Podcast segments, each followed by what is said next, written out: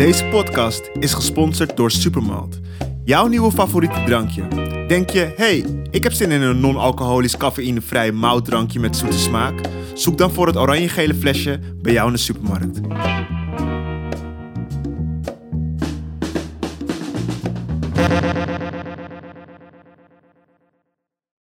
Welkom bij de Late Night Talk podcast War on Racism deel 2. Uh, deze serie is eigenlijk een beetje begonnen naar de storm aan solidariteit naar aanleiding van de moord op George Floyd. Um, we hebben toen heel veel mensen gesproken om uh, racisme te ontleden, uh, wat het eigenlijk betekent en hoe, je dat, hoe, dat, zich, hoe dat doorsluipt in onze samenleving. Um, in het eerste deel hebben we heel veel verschillende mensen gesproken, zoals um, Sunny Bergman, Jerry Afrier, Naomi Pieter, Appa, uh, Yara Michels, om maar een paar te noemen. En het ging eigenlijk zo goed en zoveel positieve reacties van heel veel volgers, maar ook mensen daarbuiten, dat we dachten, hé, hey, we doen het gewoon nog een keer. Uh, deze keer uh, met allerlei verschillende onderwerpen, waaronder dus de aflevering en het onderwerp van vandaag. En dat is framing in de media. Wat is het? Hoe kunnen we het herkennen? Um, en ja, hoe kan je dat eigenlijk ook op een andere manier doen? Een niet negatieve manier. En op welke manier uh, herken je racisme ook daarin? Dat doe ik zeker niet alleen. Vandaag heb ik twee fantastische gasten. Natasha Gibbs, welkom. Dankjewel. En Sada Noorhoesen. Dankjewel. Welkom. Dank je. um, hoe is het met jullie eigenlijk? Dat is altijd een goede vraag om mee te beginnen. I'm tired. Tired. maar echt moe. Ja. Ja. Ja? ja. Maar ook hoopvol. Ik weet niet. Of is dat heel Ja, Disney-achtig het is een beetje moment? een mix. Een tijdje geleden zat ik bij eh, het veelbesproken racismegesprek. En toen werd ook die vraag gesteld van... Ja, die protesten en zo. En eh, wat, hoe voel je je daarbij? En ik merkte wel van... ehm, kijk, ik denk dat, voor, dat het voor een aantal mensen die dit voor het eerst doen... die voor, zich voor het eerst bezighouden met eh, antiracisme... met demonstreren, met hierover nadenken... dat het dan eh, het heel hoopvol voelt. Hè? Omdat je dus eh, voor het eerst iets, het gevoel hebt... ik doe iets, weet je wel? Ik denk voor heel veel witte mensen ook vooral die jonge mensen die zich nu denken van... Nou, ik heb het gevoel dat ik, dat ik ook iets kan doen. Mhm. Maar als je hier al een hele tijd mee bezig bent, dan is het wel een soort herhaling van zetten.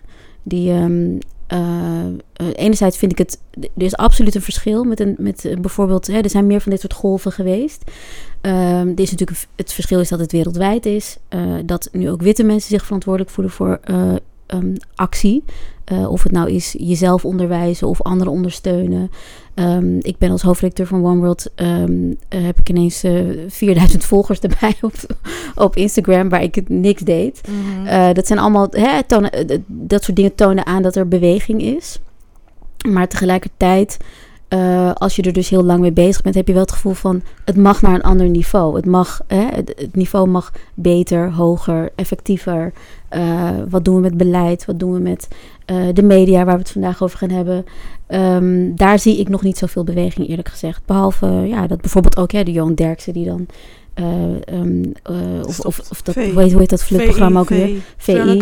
Ja. Eh, dat, ze, dat ze, nou ja, stopt niet. Hè. Ze hebben natuurlijk ook gewoon een zomerstop, laten we wel wezen. Maar dat ze, dat adverteerders zich daar ehm, bij terugtrekken en zo. Dat was natuurlijk eerder niet het geval. Maar ik denk dat we ons goed moeten beseffen wat de omstandigheden zijn waaronder dit allemaal gebeurt. Dat er een zwarte man live moest sterven voordat we een beetje in beweging willen komen. Hm. Ehm, Maar ja. jij schetst wel twee, je schetst twee niveaus, want ik, ik herken dat wel wat je zegt. En ik, ik herken het ook in onze gesprekken die we wel eens hebben, weet je Mhm. over dit soort onderwerpen. Eh, jij bent al heel lang bezig met, eh, met eigenlijk de strijd, maar ook eh, het aankaarten van dit soort ongelijkheden enzovoort. Wat ik ook merk is een, een niveau, een emotioneel niveau, waar jij het nu over hebt, is een strategisch niveau. Yep, Op, op het emotioneel niveau zie ik eh, om mij heen en bij mezelf ook ehm, eye-openers, mensen die eh, op dit moment zich door de beweging enorm gesterkt voelen Mhm. om eindelijk eh, zich uit te spreken. Maar ook mensen die op dit moment pas door een soort van traumaverwerking heen gaan. Ik heb mensen die eh, Ja. nu in een burn-out belanden, weet je wel, door ja. alle rotzooi die ze in de afgelopen jaren hebben meegemaakt, altijd hebben geslikt. Dus ik denk in die zin, tuurlijk, op strategisch niveau we can level up. Maar op emotioneel niveau maken we op dit moment denk ik wel hele belangrijke stappen. Ja. Eh, en kunnen we ook niet meer terug. Ja, maar die stappen zijn dus inderdaad wat je zegt. Die zijn eh, ook eh, heel zwaar en Ja, vermoeiend. want je moet in, ineens voor je de, hè, de de pijnlijke en belangrijke gesprekken die je altijd al had moeten voeren.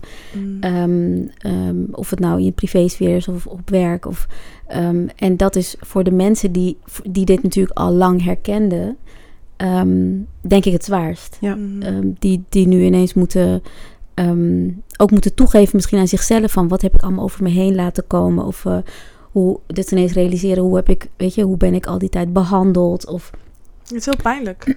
ja, het is heel En pijnlijk. confronterend ook. Ja, ja. En dat die, ik denk dat wat er ook heel erg nieuw is aan deze beweging, eh, of nieuwig is aan deze beweging, is dat eh, ongemakkelijkheid zo erg wordt gepromoot op een bepaalde manier. Van die, ik heb het gevoel alsof Yep. heel veel mensen zeggen van, ik en ik ook, van laat die ongemakkelijkheid maar ontstaan. En dan in de zin van dat, dat je een ongemakkelijk gesprek hebt met je baas of met je buurvrouw of met eh, de, de, de, de trambestuurder of weet je wel. Dat, en dat voelt heel nieuw, maar dat is zo ontzettend, of persoonlijk voor mij, vermoeiend. Ja. Om telkens maar die gesprekken te voeren. En zeker als je persoon van kleur bent, dat ehm, vooral witte mensen die nieuw zijn in het kennis vergaren op, op dit vlak, dat zij ook heel graag het gesprek aan willen met jou. Klopt. Maar ik vind het ook dat je daarin selectief zou uh, moet zijn. Of nou ja, of ook ter zelfbescherming. Ik merkte het met vriendinnen om mij heen. Uh, ik ben uitgevallen uh, twee weken geleden eh, tegen een, een, een, witte vriendin van mij. Die mij ging vertellen hoe het systeem werkte. Eh, en, en ik. ik ik kreeg echt een soort van cringe, weet je, op dat moment. Dat ik echt dacht van, sorry, maar ik ben hier nu al zo, zo lang mee bezig eigenlijk. Uh, hoezo ga jij dat mij nu uitleggen? Dus je merkt ook dat het geduld opraakt. Ik, mm. We zijn toen op dat moment een beetje boos uh, even uit elkaar gegaan. Daarna hebben we weer gebeld. Waardoor ik mijn energie... Maar ik vertelde haar ook van dit kost mij zoveel energie. En inderdaad wat je zegt. Met wie ga je dan wel of niet die gesprekken aan? Ja. Ik ga dat met, wel met die vriendin aan. Omdat ik er echt al jarenlang ken en, en echt om haar geef. Maar ik ga het niet meer met een willekeurig... Dat vind ik wel heftig om te moeten zeggen. Ja. Maar het is wel zo. Waar ga ik mijn energie aan besteden? Ik denk nou, dat ik vind het helemaal niet heftig. Ja, nee, ik, ik doe dit al heel lang niet meer. Want nee. het is... Uh, het, het kan je echt uh, helemaal... Uh, je kan daaraan onderdoor het gaan. Je. Het sloopt je gewoon. Want ja. um, nou ja, ik heb dat, dat heb ik destijds ook gezegd. Van zwarte mensen hebben niet de plicht. En dat, de, we gaan het straks over framing en de media mm-hmm. hebben. Het is heel interessant hoe dat, die uitspraak van mij is geframed in NRC. Um, zwarte mensen hebben niet of, niet, of alle niet-witte mensen die onder racisme lijden in Nederland of waar dan ook. Um, die, uh, of onder, ik wil eigenlijk zeggen, onder witheid lijden. Hè? Dat is, ik denk ook, dus heel gek. Um, in Nederland is het idee dat uh, racisme. Want daar, daarom krijg ook steeds al die rare uh, reverse racism-achtige gesprekken, die ook ontzettend vermoeiend zijn. Want het gaat helemaal niet. Kijk, er bestaat niet zoiets als zwartheid als machtsmiddel. Nee. Witheid is het machtsmiddel. Dus we moeten het echt hebben over witheid. Dat is het Mhm. systeem waar wij vanaf willen. Uh, en waar we vanaf moeten, uh, wil deze wereld ge gelijker worden. Maar ik had toen gezegd, zwarte mensen, in mijn geval sprak ik vanuit mezelf als zwart persoon, um, hebben niet de plicht om, hebben niet, hoeven niet racisme te ondergaan en het ook nog eens op te lossen mm. met jou. Dus uh, tuurlijk, iedereen mag zelf weten met wie die daarover praat. Hè, dat is, maar het is niet mijn plicht. Het is niet mijn taak. Want heel vaak zeggen mensen: Ja, maar wat moet ik dan doen? Ja, maar wat moet ik dan, hoe moet ik dan oplossen? Wat moet ik dan lezen? Ik krijg DM's, die ik dan honderd uh, jaar later zie, omdat het allemaal in ongewenste dingen terechtkomt, van, van mensen die ik helemaal niet ken, die zeggen: En kan je me boeken aanraden? En, kan je me, en hoe zal ik dit doen op school, dit, dit conflict? Of hoe zal ik dit aanpakken? En denk ik: Ik ben toch geen loket of zo? ja, ik bedoel. Oké, okay, of betaal me. Hè? Betaal me voor al deze gratis informatie. Ik word gewoon al vermoeid ja, door ja, hier naar ja. te luisteren. Ja, het is echt, ik snap het. Maar het is stoppen met zwarte mensen te gebruiken. Ja, precies. Van wandelende encyclopedieën over hun pijn en ja, over precies, alle want, kennis die ze nodig hebben. Ja, en zo werkt het niet. Het is hetzelfde als dat je bijvoorbeeld tegen iemand... En dan is het ook nog van... Ja, maar je moet wel in dialoog blijven. Dan denk ik, uh, nee, ik heb helemaal geen plicht om met wie dan ook in dialoog te treden... over mijn eigen onderdrukking. Ja. Want het is het, stel, je, bent, je zegt toch ook niet tegen een, een, slachtoffer van een geweldsdelict. Zeg, als jij nou eens even lekker in dialoog gaat met degene die jou net helemaal in elkaar heeft gerost. En dat je dan ook nog met die persoon even, even in therapie gaat. En dat je die persoon ook heel op weg helpt hoe die dat dan allemaal anders moet doen. En heb ook geduld dan, terwijl je dat doet. Onbetaald. Onbetaald. Goed idee. Onbetaald. Goed idee. Dan hou je emoties even onder controle. Ja, precies. Ai, caramba. Ja, als ik dit... Maar dit, is echt... Ja, vergelijking. 100 procent. En ik denk dat... Want Het is er waanzin. luisteren- Maar er luisteren ook best wel wat witte mensen naar onze podcast. En dat is ook de reden waarom het... eh, nee, maar dat is ook Ja. heel goed dat, dat dit ook wordt besproken. Want dit is... Mhm. In het eerste deel hebben we niet echt hierover kunnen praten. Ehm, maar ik denk, het is gewoon... ehm, hoe zou je dat... Het is heel bazaal en ik weet het antwoord ook, maar ik vraag het ook even aan jullie. Hoe, hoe zou je dat dan anders willen zien? Wat is dan de juiste oplossing? Dat ze dan zelf ehm, dan gaan ga- googelen, toch? Of... Ja, ik ga daar gewoon echt niet over. Nee. Sorry. Sorry. Als ik, ik denk echt, di- dit is ook, dit is precies dat, weet je wel. Van, maar, maar vertel toch maar even hoe ik dat moet doen. Nee, jij hebt dit systeem, jullie hebben dit systeem gecreëerd. Jullie profiteren ervan. Zorg er zelf voor. Hoezo moet ik ook nog uitleggen hoe het allemaal anders moet?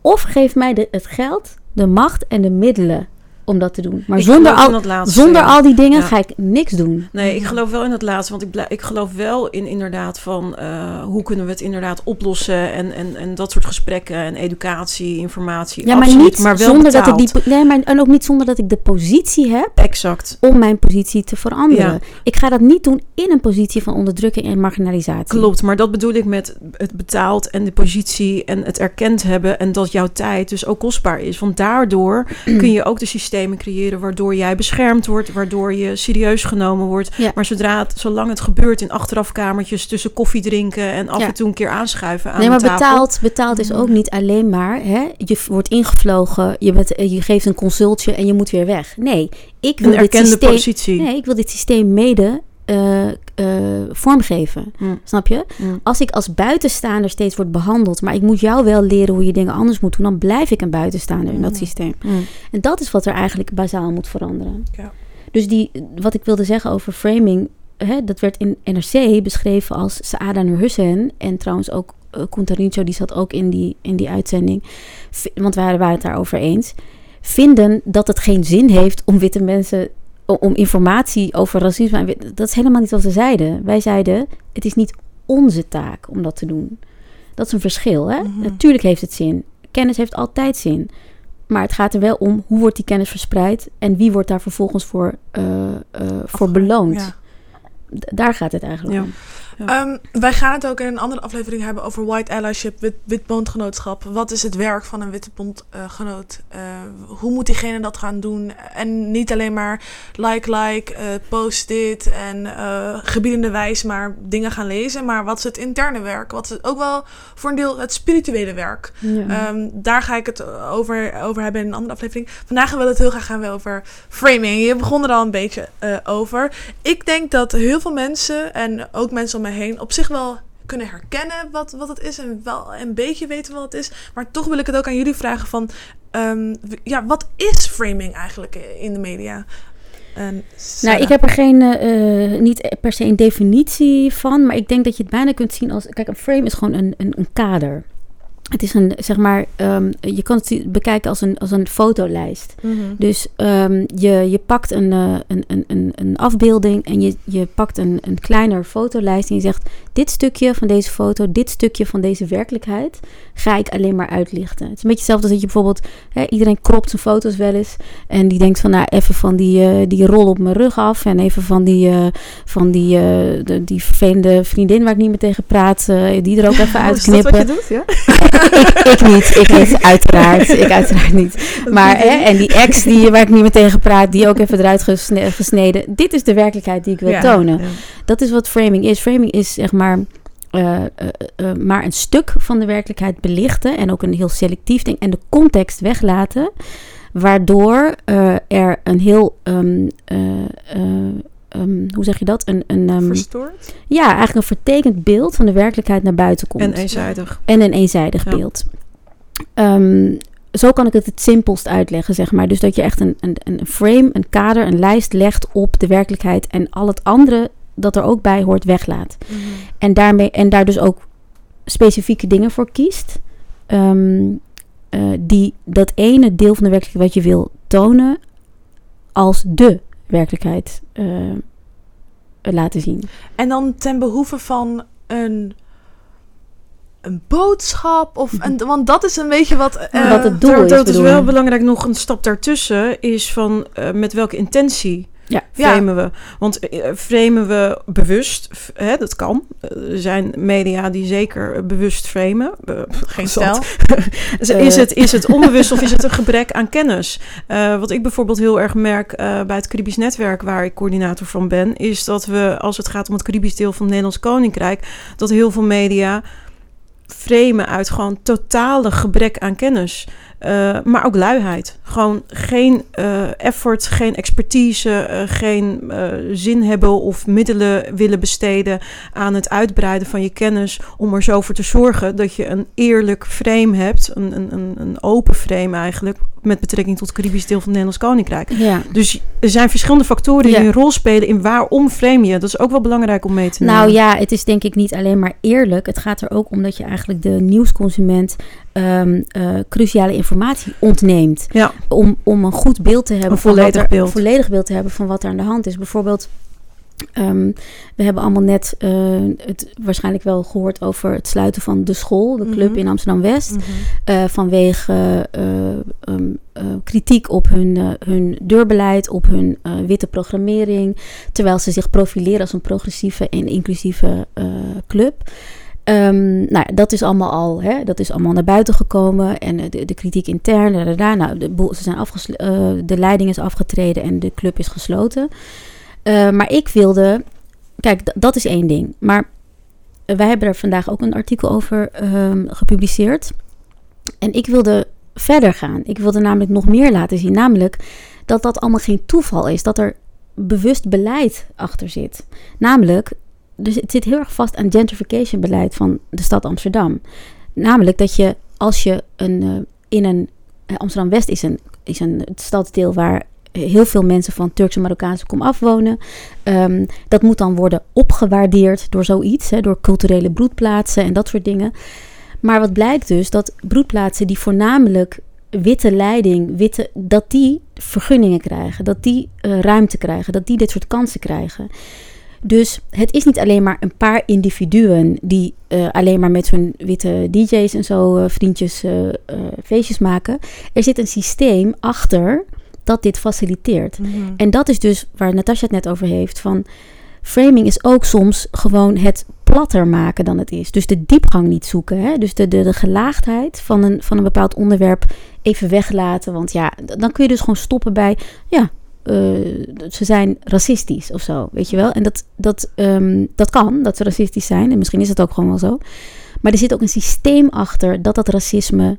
Of dat, laten we zeggen, dat eh, die uitsluitingsmechanismes ehm, eh, faciliteert en Ja. mogelijk maakt. En dat is wat mensen moeten weten. En waarom is dat dan dat, het, dat die gelaagdheid, die nuances ook wel in zo'n kwestie, ehm, in deze, maar bijvoorbeeld ook in die van jou, eh, dat voorbeeld wa- wat bij jou in NRC is gebeurd, ehm, dat dat wordt weggelaten? Is dat omdat we de lezer, de kijker, de luisteraar denken dat diegene het niet zal snappen? Of Nee. wat je... Nee, het is, Nee, het het is wat- dat je, ja. als je het over systeem moet hebben, dan moet je het namelijk ook hebben over het systeem waar je zelf onderdeel van bent. Dat is het probleem. Dus Je als moet de inkijk doen. precies, want kijk, Waar eh, valt winst te behalen ook?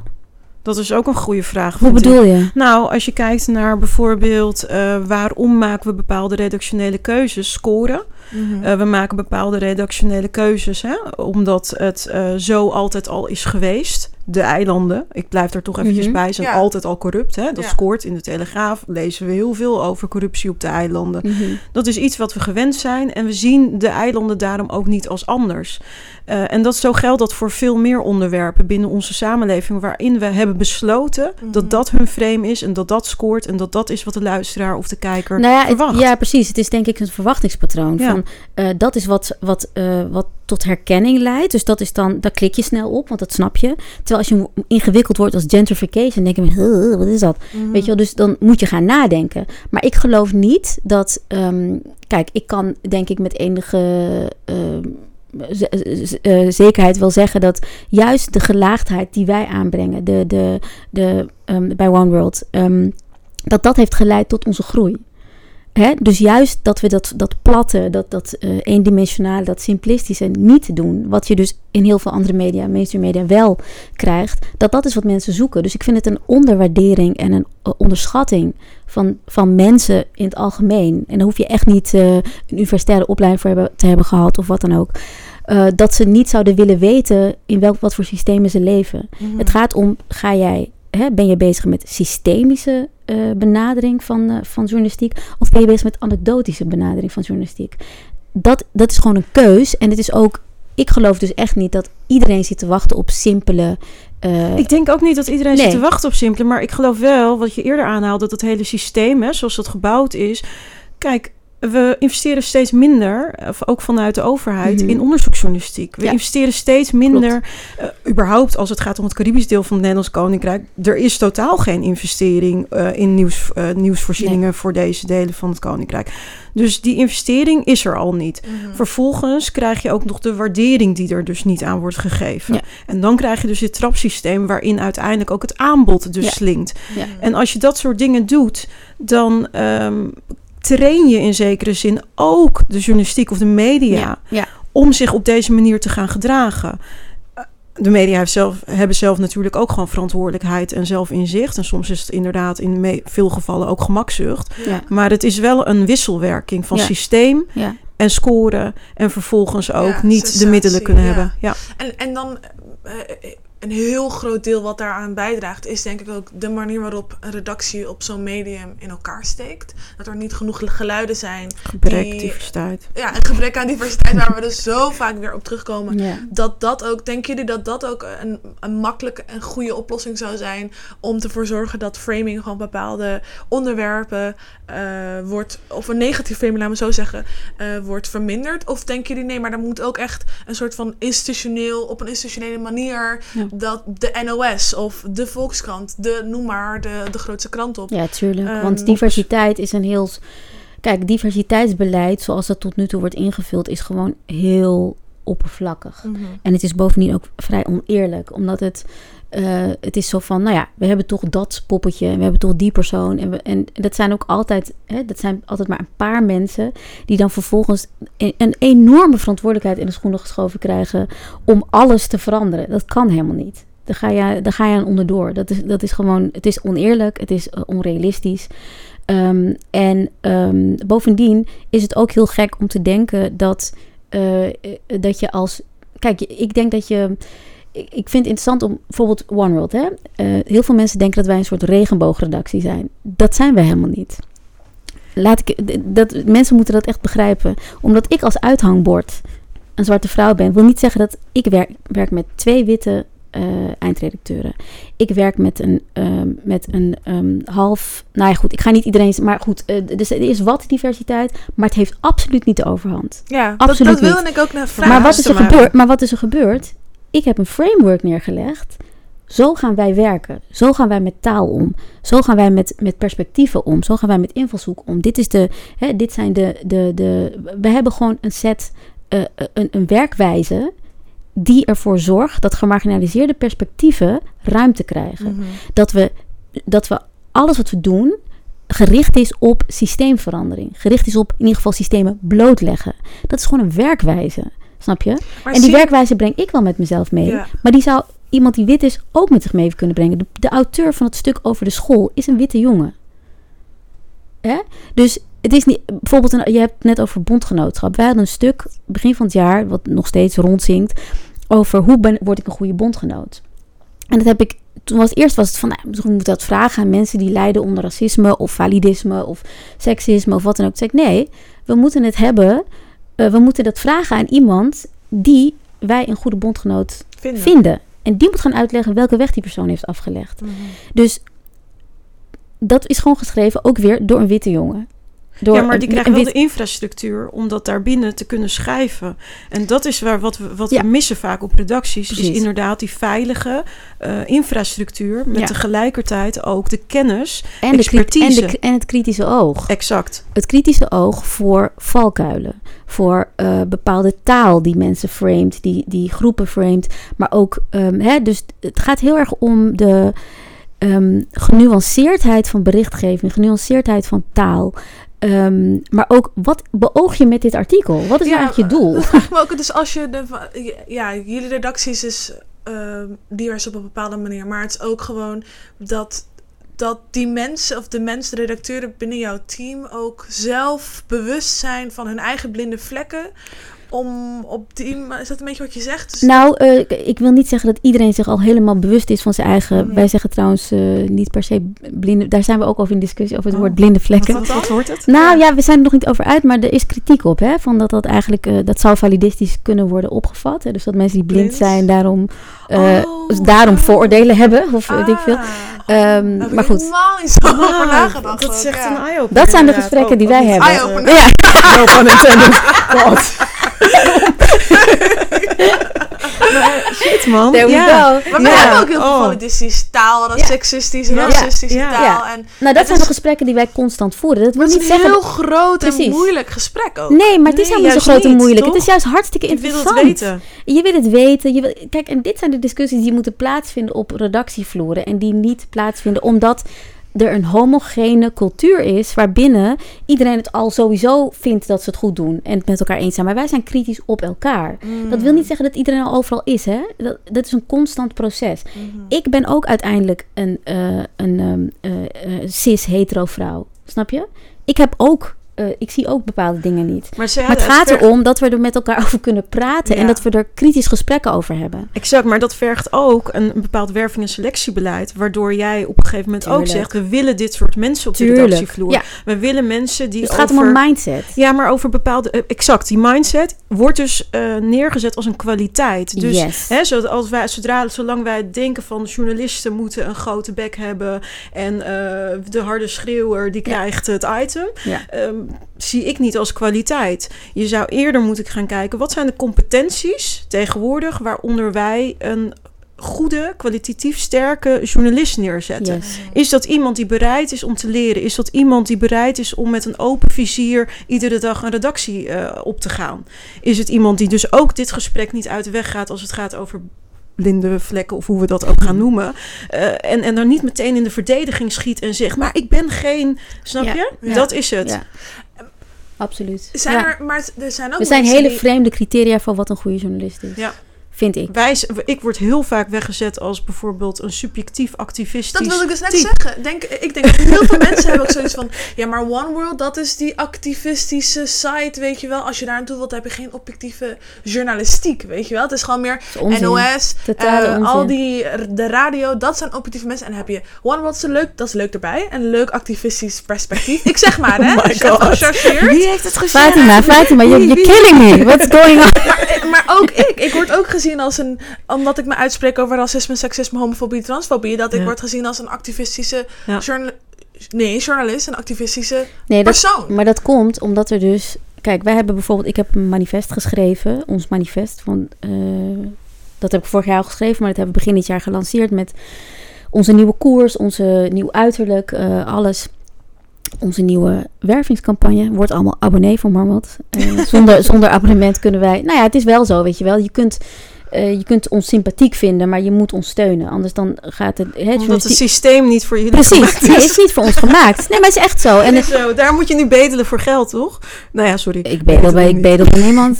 Maar Nee. je moet het wel, je moet in die zin wel. Nou ja, Dat dat, merk ik bij Nee, maar dat geldt ook voor andere media. Ik bedoel, het geldt ook voor kranten, die hebben ook abonnees nodig. Dus Ja. dat, dat is het punt niet. Maar het punt is wel dat ehm, eh, dat manifest, daar heb ik onder andere een van de eerste punten daarin, het zijn tien punten, eh, is dat wij expliciet ons niet profileren als neutraal. Hm. Dat is namelijk een, iets wat heel erg heilig is in de journalistiek. Objectiviteit. Objectiviteit en neutraliteit. Wij zijn, neutra wij zijn neutraal. Wat betekent dat? Nobody knows. Want wat de fuck is neutraliteit? Want als jouw positie al niet neutraal is, snap je? Mhm. Stel, jij bent iemand die profiteert van, het, van de status quo. Dan hoe ben jij neutraal? Dat kan niet. Ik, ik had laatst een interview met ehm, iemand voor Vrij Nederland. En die, dat ging toen over het verschil tussen... ehm, z- ze had een artikel geschreven over... ehm, eh, eh, over eh, het verschil tussen ehm, ik dacht het hoor, even uit mijn hoofd van een tijd geleden, tussen witte en niet-westerse, of witte en niet-witte journalisten, of westerse en niet-westerse journalisten, en hoe zij hun vak benaderen. Mhm. Dus hoe ehm, ze zei dat, dat witte journalisten zichzelf, of westerse journalisten zichzelf beschouwen als detached wa- watchdogs. Dus Mhm. met andere woorden, eh, mensen met kritische distantie tot een onderwerp en daarom dus neutrale toeschouwers en eh, waakhonden, zeg maar, van de waarheid of zo. Eh, wat Dit dat- heel wat dat is- herkenbaar trouwens. Ja. In het Caribisch gebied worden heel vaak vanuit bijvoorbeeld de NOS Ja, mensen ingevlogen. Precies, precies. Ja. En als je dan zegt van, hé, maar we hebben hier hele goede correspondenten, we hebben hier mensen die de eilanden super Nee, die worden kennen. gezien als... Die worden gezien als subjectief, Subjectief, en, en ja. hebben altijd belangen overal Ja, bij. precies, precies. En aan de andere kant zei ze, dan heb je de, eh, ze zei geloof ik de changemakers of zoiets, of de, de, de weet ik veel. En eh, toen zei ik, toen zei ze, ben jij dan niet zo'n changemaker? Toen zei ik, nou ja, eh, ik ben wel bezig met systeemverandering en dat de journalistiek daarvoor inzetten. Ja. Hè? Dus, dus de wereld rechtvaardiger maken via journalistiek. Ik dacht dat ik daarvoor was opgeleid. ik dacht dat dat mijn taak was. Ik dacht dat het taak was van alle journalisten. Mhm. Mm, I don't know. zo Maar-. Eh, maar ja, je komt soms van een koude kermis thuis. Maar in ieder geval, de, de, ehm, toen zei ik, wat ik gek vind, is hoezo word ik in dit verhaal geframed als eh, niet, eh, als, ehm, als niet als detached. Want om eerlijk te zijn, ik sta losser van het systeem. En ik kan kritischer naar het systeem kijken dan de mensen die er onderdeel van zijn en die ervan profiteren.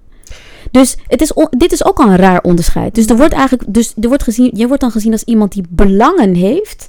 Maar ja, ik heb belangen bij verandering, maar ik heb niet belangen bij het systeem zoals het is. Dus wie is er nou eigenlijk eh, ehm, more equipped Ja. om eh, dat systeem kritisch te benaderen? Degene die er van profiteert of degene die niet, niet van profiteert? Ik denk andersom. En maar dat, is dat dan een soort van, Natasja, ook aan jou, is dat dan een soort van angst of zo? Want als we specifiek naar de Cariben kijken en Mhm. wat jij ook zegt van dat, ehm, dat de NOS of, nou ik noem Ja, de NOS, maar het zou media. elke medium Ja. kunnen zijn, ehm, eh, naar zo'n gebied gaat omdat ze denken wij hebben die afstand, wij weten wel beter hoe dat daar speelt. Is dat een bepaald wit arrogantie? Absoluut, tuurlijk. Zeker, 100%. Ja, nee, daar, Ja. daar kan ik niet. Dat is een arrogantie. Het is een suprematie, een manier van kijken naar andere werelden, naar andere eh, eh, mensen, als dat zij niet in staat zouden kunnen Mhm. zijn om goede journalistiek te bedrijven. Het is een ontzettende Of om hun eigen situatie te analyseren. te analyseren. Maar, maar dat komt al voort uit het koloniale eh, tijdperk. waarin we 100%. vinden dat wij hier vanuit het Westen wel eventjes gaan leren aan de rest van de wereld hoe ze daar de journalistiek moeten. Hè, maar laten we wel bedrijven. wezen, het is ook gewoon beschermen van belangen. Hè? Het is ik bedoel, absoluut een politieke Vanuit daar zal er natuurlijk een heel ander Ja. verhaal verteld worden. Nou ja, sterker nog, eh, wij schrijven dus hè, bij Caribisch Netwerk eh, heel veel over misstanden binnen het Nederlands Koninkrijk eh, als het gaat om het Caribisch gebied. Dat lees je nergens anders. Je leest nergens anders dat bijvoorbeeld eh, de bijzondere gemeente van Nederland, en dan heb ik het bijvoorbeeld over Sint Eustatius, een van de bijzondere gemeenten van Nederland, Caribische gemeentes, dat daar gewoon tijdens coronatijd er geen water uit de kraan komt. Daar zitten politieke belangen zit, liggen daar aan ten grondslag. Eh, in die zin dat als ze dat naar buiten brengt, de verantwoordelijkheid ligt in Den Haag. Maar het balletje gaat pas rollen als daar eh, verhalen naar, over naar buiten komen. De media is het krachtigste instrument eh, in onze samenleving. En zodra je dus die stem weghaalt of niet geeft aan bepaalde delen in je koninkrijk, dan heb je dus eigenlijk een oneerlijke samenleving waarin de democratie helemaal niet tot zijn recht komt. En dat deze mensen dus helemaal niet gehoord worden en er geen haan naar kraait. En dat is ons probleem wat dat betreft. Dus ik denk dat, eh, dat wat, wat Sada ook heel terecht zegt, het is niet alleen maar een kwestie van, eh, ja, we hebben er eh, geen expertise in, of we, het is echt een politieke Ja. keuze. Want als we kijken ook naar de besteding van gelden van het kabinet als het gaat om bijvoorbeeld regionale nieuwsvoorzieningen. Je zou met alle ehm, logica zou je kunnen zeggen, het Caribisch deel van het Nederlands Koninkrijk, daar zouden ook gewoon regionale gelden voor vrij moeten worden gemaakt. Waarom is dat niet zo? Want het is een gemeente. Het is, Het is gewoon onderdeel van, van Hoe Nederland. kan dit? Mm. hoe kan het zo zijn dat de mensen daar nog steeds worstelen om überhaupt eh, publieke omroep te kunnen ontvangen? Maar wat moeten we daaraan. Wat, wat, wat, is, wat moet er gebeuren om die urgentie daar ehm, te brengen en ook vast te stellen van dit, dit, er moet verandering komen. Hoe, hoe en spe- specifiek ook in het geval wat jij nu schetst. Ehm, als het, welke, welk bewustzijn en waar moet dat bewustzijn gecreëerd worden om die verandering teweeg te Ja, om brengen? heel eerlijk te En misschien zijn... heb je dat antwoord niet hoor, het is een groot antwoord, maar Ja, Om heel eerlijk te zijn geloof ik niet dat er geen bewustzijn is. het is er wel. Het is er wel. Ja. Maar Dit- dit- don't give a fuck. Dit is zo. gewoon macht. Dit is gewoon macht. Luister, wie de, de, de informatiestroom in handen heeft, heeft macht. Dat is de reden dat, dat eh, onlangs eh, ik op de radio ben uitgemaakt eh, voor racist door Marcel van Roosmalen. Die beweert dat ik hem er, eruit gewerkt heb bij OneWorld. Hij was columnist bij OneWorld. Vlak voordat ik aantrad. Ik heb daar helemaal niks mee te maken gehad. Ik kende die man helemaal niet. Ik, wist ik had geen idee wie hij was. En hij beweert dat, ik, dat hij er door mij zijn column is gestopt omdat ik ehm, eh, omdat hij een witte man is en omdat ik eh, witte mensen eruit wil werken. Kijk, kijk gewoon naar mijn team zoals het er nu uitziet. Ik heb heel veel witte mensen aangenomen, dus dat plan is jammerlijk mislukt als dat altijd de bedoeling was. Ehm, en eh, dat is onzin. Kijk, wat daar gebeurt is dat je ziet dat een witte man heel bang is dat er een zwarte vrouw is, een autonome zwarte vrouw, in een beslis, beslissingsbevoegde positie. Dus het idee dat ik hem had kunnen ontslaan, houdt hem al 2,5 jaar wakker, blijkbaar. En dat is dus. Kijk, Hilversum of de kranten of wie dan ook, die willen gewoon die macht in handen houden. Dus laten we niet naïef doen over dat ze het niet snappen of niet weten wat er dan anders moet. Nee, luister. Diversiteit, daarom had ik het over diversiteitsbeleid, is onzin. Want het gaat nooit om mensen die in een positie komen waarbinnen ze dingen kunnen, kunnen veranderen. Snap je? Kijk, bij Warmond hebben ze ervoor gekozen om met mij in zee te gaan. En toen is er ook een hoop veranderd. Mhm. Omdat ik op een positie ben dat ik dingen kan beslissen. En dat is wat er moet veranderen. Je- Ja. je, kunt niet homogeen verder gaan en een paar mensen van een andere eh, etnische achtergrond of zo ertussen zetten. En dan, die moeten dan met al dat geweld en al, dat, al die vooroordelen en al die moeilijke gesprekken, en zo, daar moeten Ook nog ze, worden ze onder bedolven eh, en dan moeten ze ook nog alles veranderen. Nee, maar ik... Ja, Ja, nou, maar even terug te komen ook op wat je eerder vroeg van ja, hoe kan dit en hoe kunnen we dit veranderen? Ja, want, dat- want die macht, hè, die floreert op structuren. En structuren is gewenning. Eh, want dat is wat we, wat we weten. En daar hebben we altijd succes. Hè? Never change a winning team is altijd het idee in dit geval. Eh, Ja. Heel jammerlijk. ja. Maar inderdaad, want als bijvoorbeeld het Caribisch deel van het Nederlands Koninkrijk aan bod komt in een of ander item, dan hebben we dat gedaan. En dan vinken we het af. Mhm. En dan zijn we er klaar mee.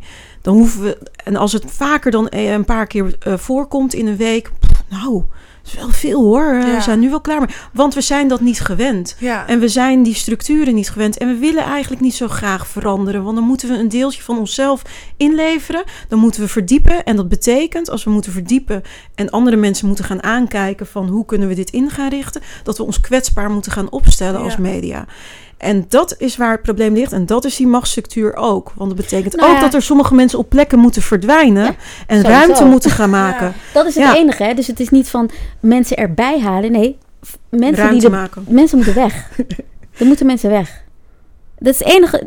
Denk je dat het gaat gebeuren? betekent gewoon, je, je moet posities opgeven. Je moet weggaan. Je, bent, je zit er lang genoeg. Je hebt bewezen dat je niet kan. Maar verwachten jullie dat? Verwachten jullie dat? Eh, nou, ik denk wel dat bijvoorbeeld... Wat ik interessant vind, bijvoorbeeld laatst toen ze dat racisme-debat hadden op... eh, ik weet niet welke zender, met Jort Kelder. NPO. Wat natuurlijk een, ja, NPO. Wat natuurlijk totale aanfluiting en een, en, en een, een, een- ja, gewoon eigenlijk een middelvinger is naar het hele onderwerp. Eh, dat, dat, ehm, eh, eindelijk dacht ik, eindelijk, dat mensen zeiden, weet je wat? De meeste mensen die normaal dan wel zeggen, nou, ik schrijf wel weer aan bij zo'n programma en ik ga wel weer uitleggen hoe dat, die zeiden, weet je wat? Ik kom gewoon niet. En sterker nog, er werd een alternatief bedacht. Het racismegesprek. Precies. En dat geeft aan die macht die je terug kunt pakken. nou ja, Jawel, ja, nee, zeker. Ja, terug kunt pakken. Maar in dit geval was het natuurlijk wel, hè, laten we wel wezen, eh, het was online, was Ja, niet op tv. Precies, maar hè? dat is het Dus- dus. Dus het is natuurlijk niet een gelijke eh, macht, hè? Laten we daar. Het is, het is niet gelijk, maar, maar, precies, je kunt wel zeggen, ik doe niet mee aan jouw spel. Exact. En dus je moet eigenlijk. Maar moeten je, we dan massaal gaan boycotten? nee, is dat een per se. het, het ding? Of is- Nee, we moeten ons focussen ook op eh, kanalen waar we... wel een beetje nu hebben. boycott hoor. Een beetje boy... Oké, Eh, je je- het is Je goed om een signaal af Ja, te je moet geven. in hoeft echt foute, niet mee te gaan. Nee, gaan als je ergens Voor niet in gelooft, moet je dat gewoon echt absoluut niet gaan doen. Absoluut. Dat is ook toxic en giftig en daarmee ondermijn je eigenlijk waar je jezelf aan de andere kant mee aan het bouwen bent. Maar het is wel zo dat we in een tijdperk leven, gelukkig, waarin we niet meer volledig afhankelijk zijn van uh, NPO bijvoorbeeld. We kunnen ook zeggen, we bouwen onze eigen structuren. Mm. Uh, veel jonge mensen uh, doen dat nu. Zoals dus eigen, zoals, het, zoals wat er hier gebeurt. Ja, Gewoon je ja. eigen platform bouwen. Maar dan moeten we ook de krachten gaan bundelen. Dan moeten Ja. we er ook voor zorgen dat we elkaar niet gaan afvallen, maar dat we daarin ook samenwerken. Ja. En het is toch wel eh, goed dat je dat zegt, want ik heb ook wel. ehm, er zijn heel veel mensen zoals wij. ehm, en eh, mensen die ook groter en verder zijn. ehm, mensen die bezig zijn met hun eigen geluid en, en de, het heft in eigen handen nemen. Maar toch is er toch dat gevoel, en dat, wat ik ook net zei over One World, van oh, maar we moeten, we moeten wel ervoor zorgen dat en de mensen met macht ons wel lief Nee, vinden. nee, nee, ons nee, nee. serieus Nee, nemen. nee, nee, dat we op nee. hetzelfde veld Nee, nee, nee, nee, ik nee. Maar ik herken toch het. wel- ja, Nee, man. Break the het mold. Break the mold. Gewoon Ja. je eigen ding doen. Eh, serieus.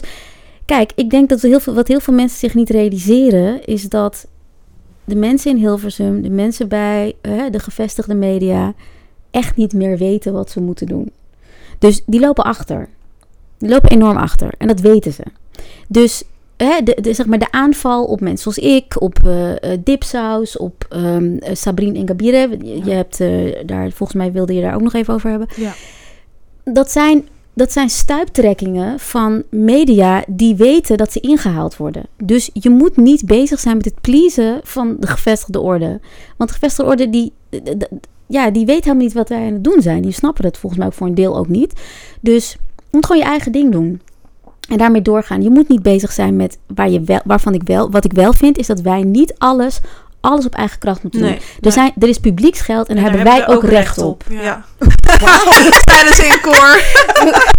Dit is niet eh, ingestudeerd. Nee, het is echt zo. Want Snap je? Dus dit is het ding van ja, eh, eh, een programma zoals dit, eh, een, een medium als One World. ehm, eh, eh, wij hebben recht, wij zijn onderdeel van deze maatschappij. En eh, hè, vrije media, persvrijheid is een recht van iedereen in deze sam- samenleving. Dus wij moeten wel een stuk van de taart krijgen. En de taart bedoel ik, het belastinggeld wat wij allemaal betalen, mag niet naar Jort Kelderse bretels gaan. Mhm. Snap je? Of zijn nieuwe Austin Martin. Dat is het ding. Dus ik denk, we moeten ons eigen ding gaan doen. Je moet niet gaan... Het heeft helemaal geen zin om te denken... ja, ze moeten ons ook aardig vinden... of ik moet ook gerespecteerd worden of wat dan ook. Wat jij zei over dat mensen van One World vinden dat we activisten... ja, eh, prima. Het interesseert me eigenlijk helemaal niet. Mhm.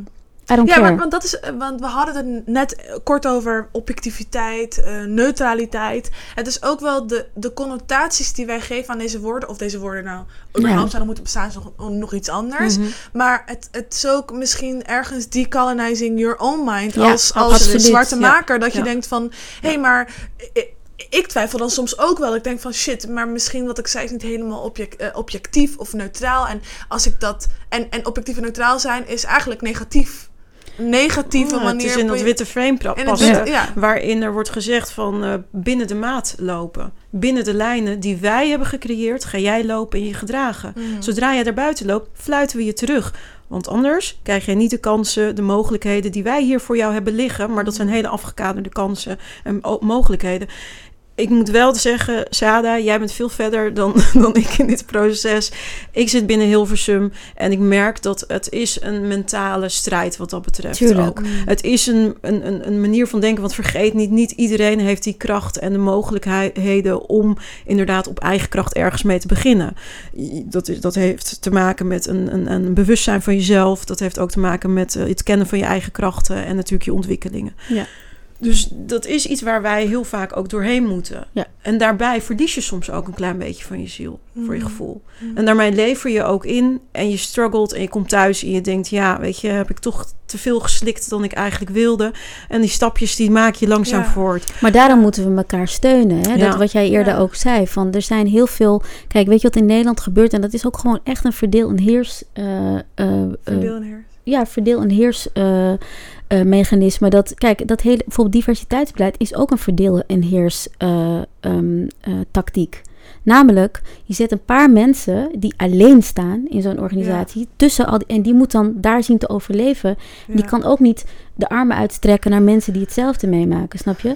Dus daarom is het denk ik belangrijk, ook al zit je in je eentje in die structuur, er zijn anderen die hetzelfde meemaken. Praat met elkaar. Ehm, eh, overleg hoe je dingen beter kunt aanpakken. Overleg wat je samen kunt doen.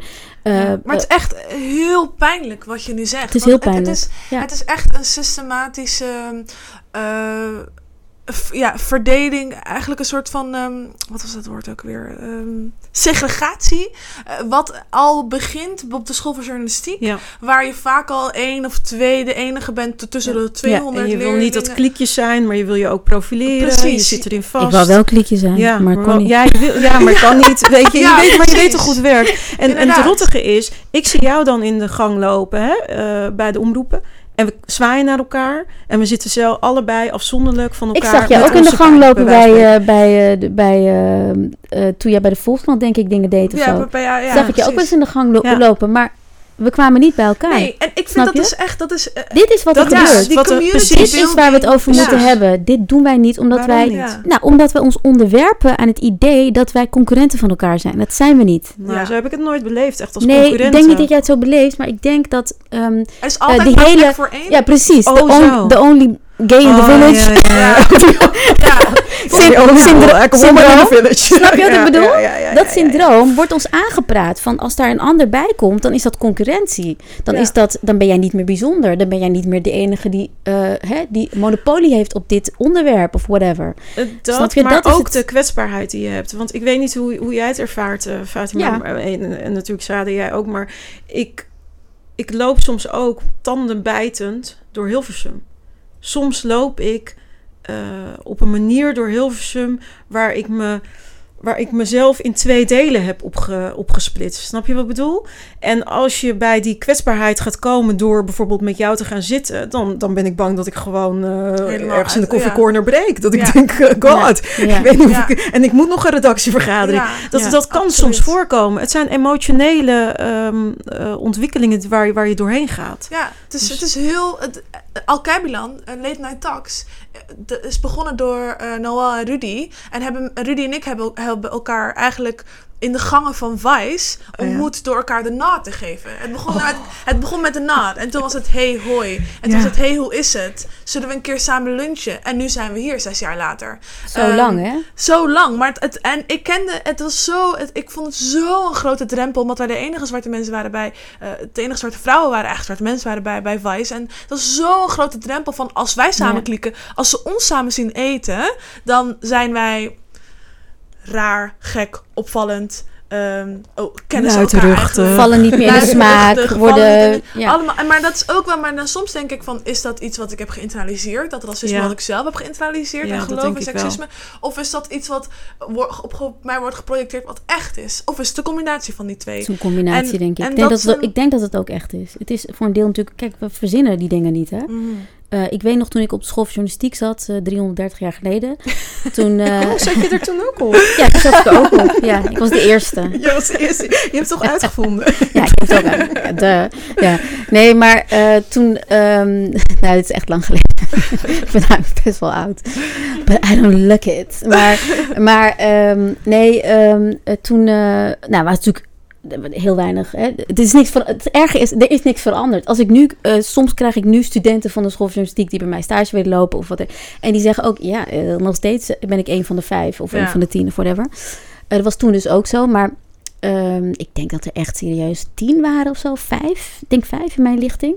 En ehm, eh, dat ik toen ehm, bij de school van journalistiek eh, bij een eh, bij beoordeling bij een vak te horen kreeg. Het is echt hilarisch.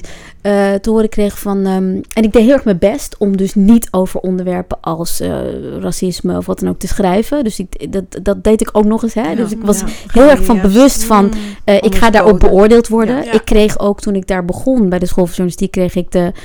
de ja, het was niet eens een vraag of het advies of whatever van wil je taalondersteuning? Toen dacht ik, excuse me, Oh. ik een opleiding die draait om taal en communicatie. En dan zou ik nu nog ondersteuning van, taal nodig Mag hebben. ik heel even vragen, van welke lichting ben je? Ik ben van 7, 96, 97. Ik ben van 98. En eh, volgens mij een lichting voor ons Ja, was het nog verplicht. was nog verplicht. Hoorde ik, hoorde ik inderdaad. Hoorde ik. Was, God. was verplicht Wat- als je, als je dus een achternaam had die niet, of, een, of, een, of je was niet in Nederland geboren zoals ik. En je, Ja, of je had wel een- in Nederland of, geboren, maar of je, je hebt ouders, dus je bent of je, eh, je allochtoon, laat zeggen, een migratieachtergrond, werd je verplicht. Maakt niet uit wat je Nee. voor opleiding had gehad. Of ik had bijvoorbeeld VWO gedaan, dus ik zei van.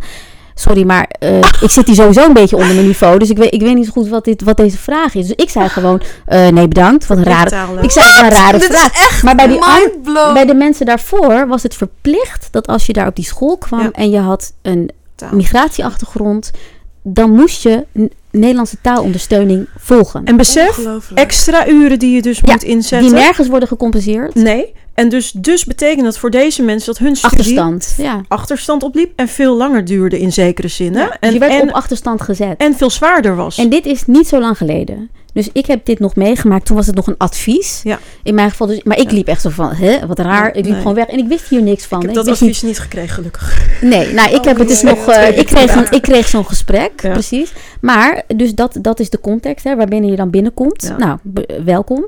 Eh, en vervolgens kreeg ik bij een beoordeling van een, eh, van een vak... eh, te horen van, nou, hartstikke goed gedaan, da, da, da. En ehm, eh, toen kreeg ik te horen... ehm, maar je moet niet zoveel over allochtonen schrijven. Toen dacht ik, hè?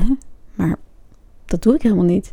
Toen bleek dat ze mij in de war hadden... of dat ze mij hadden verward met een Marokkaanse student... die ook echt voor geen meter op mij lijkt... met wie ik geen vrienden was. Dus over dat klieken, snap je? Ook al doe je het niet Ja, dan nog word je geschaard Ja. onder. En toen zei ik, maar dat is een compleet ander persoon. En Ja. ik lijk ook helemaal niet op haar. Ja. Ze is drie kop groter en ze is zes tinten lichter. Ik weet, ik weet niet waar dit vandaan komt, weet je wel.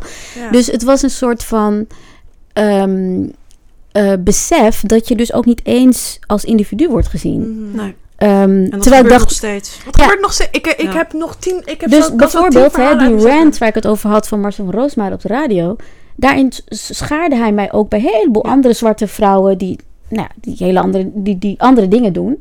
Maar dat, je, wordt als een, je wordt sowieso al als een kliek gezien. Dus dan denk ik van, weet je wat, zoek dan steun bij elkaar. En Ja. help elkaar in Ja. plaats van je druk te maken over hoe ze je zien. Want ze zien je toch al op een bepaalde manier. Dat heeft gewoon niet veel zin om jezelf... Dus daarom had ik het over, doe gewoon je ding. eh, hè, doe dat op, op een manier die voor jou prettig is. En maak je niet druk om de beeldvorming, want die bestaat al. Ja, maar wat, wat, Ja. wat, wat eh, Natasja zegt is ook wel inderdaad van... Dat, dat is een manier en dat werkt ook ehm, voor... Dat kan ook heel goed werken, maar... Bijna het overgrote deel is toch leren om te bewegen in omgevingen die niet altijd veilig zijn voor eh, zwarte en people of color. Je eh, bent weet jong, je, wel, bent ja. Ja, net van school, je bent is- nog niet zeker, je, je bent bezig om je te bewijzen. Het zou echt met een handleiding moeten komen. Zo, echt. maar echt. Eh, Er zou echt een handleiding moeten komen van... hey meid, eh, gefeliciteerd, je hebt je diploma. Hier, alsjeblieft, weet je wel. Dit, is man, dit zijn handvaten om jezelf te redden in, in witte redacties. Gewoon Ja, ja. echt. En ook, Ja. en ook even terug naar framing. Hoe je ook... Dus ik heb ook zelf meegedaan dat ik dacht... oh ja, ik heb nu al twee ideeën gepitcht over... eentje over Marokkanen en eentje over zwart haar. Oké, nee, ik kan er niks meer pitchen. Want anders zullen ze mij XYZ vinden. Ja. En dat, dat, dat hoe je die framing ook zelf niet internaliseert. En Mhm. hoe je kracht kan vinden om... Maar dat is ook een heel ander gesprek weer. Maar dat is Ja. sowieso wel heel erg interessant. Ja. Community building eh, en surviving. Ja. Ehm, ik denk dat we door onze tijd heen zijn. We, hebben, Ja, we, hebben helemaal, we hebben helemaal geen onderwerp over, of niet veel over framing eigenlijk gehad. We hebben eigenlijk veel meer gehad. Ook Nou niet, ja, nee. ja. nou, we hebben het een beetje meer gehad over, de, over wat je allemaal overkomt en waarin hoe je moet bewegen. Maar framing is daar natuurlijk wel onderdeel van. Maar ik denk dat je daar eigenlijk nog een andere eh, aflevering over moet eh, Ja, wat, maken. hoe dat er Ik- precies uitziet. ja, Ja. want dat is wel heel belangrijk. Hè? En ook hoe mensen het herkennen en hoe je het kunt debunken.